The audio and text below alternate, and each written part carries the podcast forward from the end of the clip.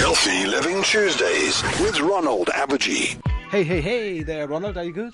I am loving the stories in studio and the positive energy that's here. Oh, that's wonderful. But there are self-defense classes starting next week for those that might need it. Defense classes. Yeah, I think you're a bit off mic there, Ronald. There you go.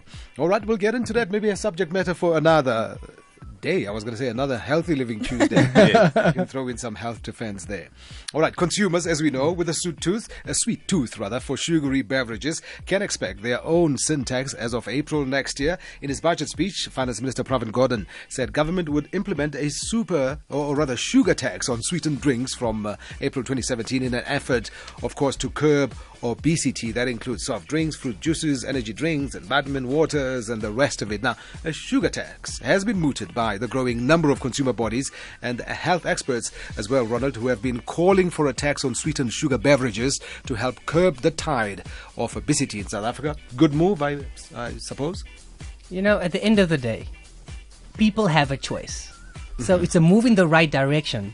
But at the end of the day, consumers still have the choice to make.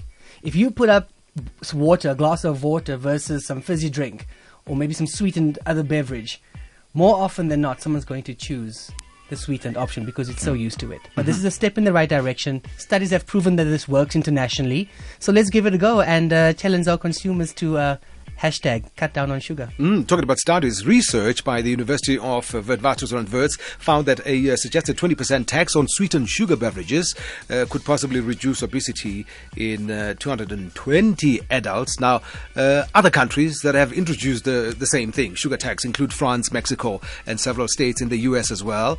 Have these countries experienced an impact, a positive one on sugar tax, improved health, in other words? Well, Mexico definitely has. Mexico has seen a 17% drop in the amount of consumed sugary drinks. And that's a huge statistic. Regarding obesity, Mexico is known to be one of the obese nations of the world. And they have seen a gradual decline in that. But sugar is not the only cause of obesity. But with a decline in the consumption and the sales of the carbonated fizzy drinks or other sugary drinks, that's a positive sign. So it has worked. It's not, because it brings about, we were talking earlier with Lizette, I mean, it brings about, sin tax on cigarette has been introduced for the longest time. Do you see people cutting back? I get a sense they're not bothered. Actually, I don't get the sense. I know they're not bothered. That's the difference. Because I see it all the time. I see people that complain, no, I don't have enough money for food, but they're walking around with a fizzy drink. And I'm like, but that costs more than what a plate of food would cost, you know, on any health plate that you could make at home. So people are really associated with sugary drinks to luxury, to showing a sign of wealth in many communities out there. And the other thing is this, it's not just those sugary drinks. If you look at how much sugar is put into a cup of coffee or tea, you'll actually, be really shocked. I see many corporates all the time.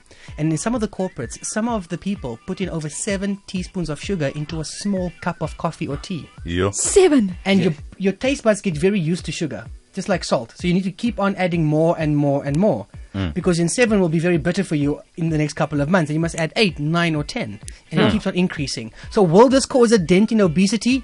In the long run it will. Yeah. In the short term, in almost like not forever. Really. You know what? Which sadly really comes back to the point that the Finance Minister, Pravin Gordhan's underlying message, if not the message of curbing obesity and encouraging good, healthy lifestyles, is really lost in translation, deliberately so, by consumers, isn't it? They just see this as another economic reform policies to you know what I mean, to get money, more money, to get money wherever we can. Sure, because there are certain taxes that we don't have a choice on, petrol tax, tire tax, etc. You know, tax. You don't have a choice on that. But when it comes to sugary carbonated drinks and other sweetened beverages, there is a choice. But the reality is this: is that there are economic reforms in place and the budget needs to be tightened, very much like our waistlines. The only thing is this, is I would rather tell people to get active and invest more into safer walking routes than just taxing 20% on sugar-sweetened beverages, because the reality is this, it's going to affect the sugar economy. The sugar economy is predicted a 23% decline in production of sugar this year alone. So where's that going to lead us to? Another unionized issue regarding jobs, because jobs will be affected, etc., etc. So the ripple effect is more so than the waistline. We as South Africans must own the fact that we eat unhealthy, that we are inactive, and don't just blame sugar. There are other culprits to it as well. Exactly right. All right, our health fact of the week, Ronald. Our health fact of the week is linked into some studies done in America where they did a survey regarding what is the 2015 most popular diet in the world. Any ideas? The most popular diet. No, it doesn't start with a B. Okay. Okay. It's I thought it's that Oprah one. Oh, that Oprah one. Whatever it's called. That's for the small American population that still follows her. The chicken wing diet. When she waves, the chicken wings that still wave. It's actually called the diet advice for hypertension. The DASH diet. So what it means is it focuses on real food, cutting out salt or minimizing your salt intake. And it's called the DASH diet. Yeah. And globally, by health professionals, medical professionals, fitness professionals, and dietitians and consumers, it's been shown to give the most sustainable results over a longer period of time rather than these fly-by-night diets. Okay, so the DASH diet, you call it? The DASH diet. All right, Ronald, I'm sure you got a dash out of studio. We'll see you again. We'll see you again next Healthy Living Tuesday on the Drive Time Experience, our health and fitness lifestyle coach.